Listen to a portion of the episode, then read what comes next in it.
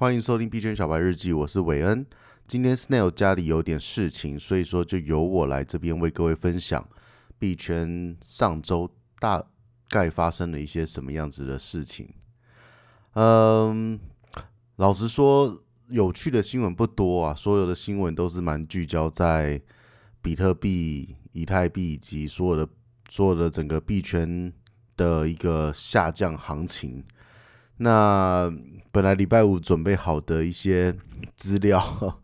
经过了这个周末的一个血洗之后，基本上又要重新整理了。所以说，我现在刚好现在录音是呃礼拜天跨过礼拜一的这个凌晨，所以说我们就就这个周末最后的一个结尾来来说一下，比特币在上个礼拜还在三万二。左右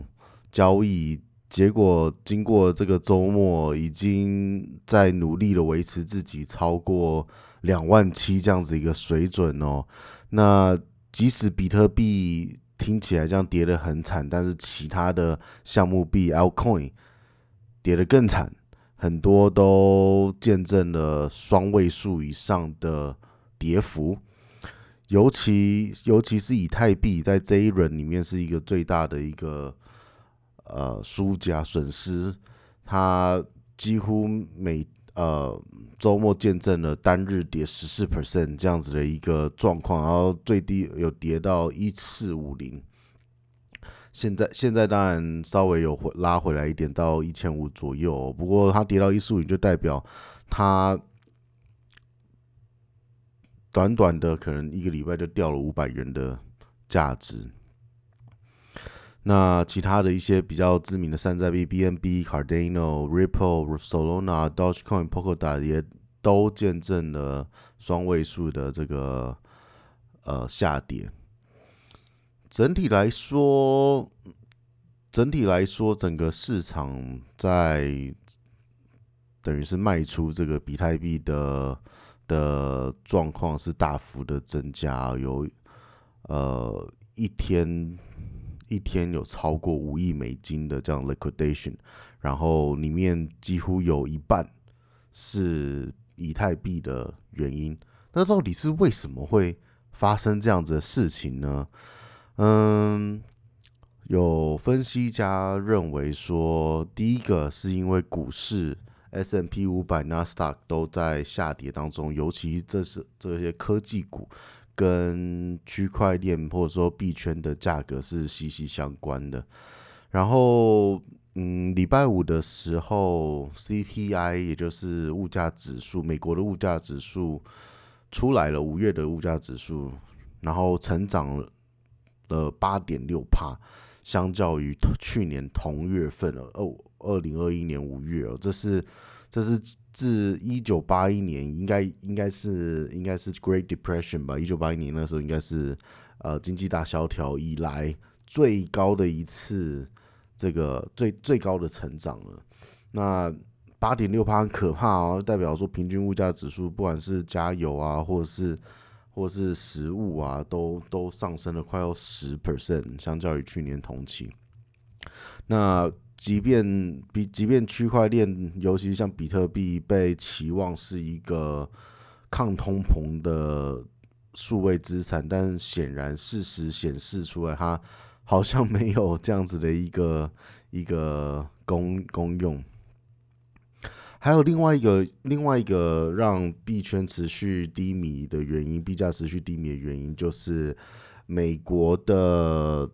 这些制定法令的 regulator，他持续的提出各种呃要制衡、要制约跟管理 crypto 相关的一些规矩啊，尤其是接着这个 UST Terra 的 UST 的垮台，他们最近制定制定出了一个稳定币相关的 regulatory guidance。这 guidance 可能还没有到法令的水准哦，可是它算是一个政府的一个指示。它指示主要是在，它主要是在要呃要求一些基本的、基本的遵守、基本要遵守的原则，包括说你稳定币背后需要有的这个资产的支持啊，能够兑换的一个状况，而且同时就是能够被查核跟审计的一个一个状况哦。所以，所以大家都知道，在区区块链这种分散式或者说比较自由的一个市场里面，当越多法令要要管理它的时候，基本上对于投资人来说，初期应该会是一个利空的。那长期会不会有利多？这个就要看状况，看那个法令了。那同时，政府以及各个地方的一些大佬也都在喊话说。不要把区块链作为你的退休基金资产的一个组成，因为这个风险实在是太大，尤其在现在这样子一个市场行情之下，他们说出这句话，显然是你很难去反驳他们的。当然，如果未来进入到另外一波牛市的时候，又很难说会是大家会在嘴一些什么样子的方向。不过，不过，即使即使这个价格是这样子的一个下跌的状况哦，商家对于数位货币或者是区块链加密货币的未来还是看好的。一个 Deloitte 跟 PayPal 联合办的 survey 调研显示出，超过几乎接近八十五 percent 的美国零售厂商。预期未来几年、未来五年内，数位货币或者是加密货币用以支付日常的消费的状况会大幅提升到几乎是很普及化的一个状况。这、这、这个调查调查了超过两千个在可能美妆保养、数位、数位这种。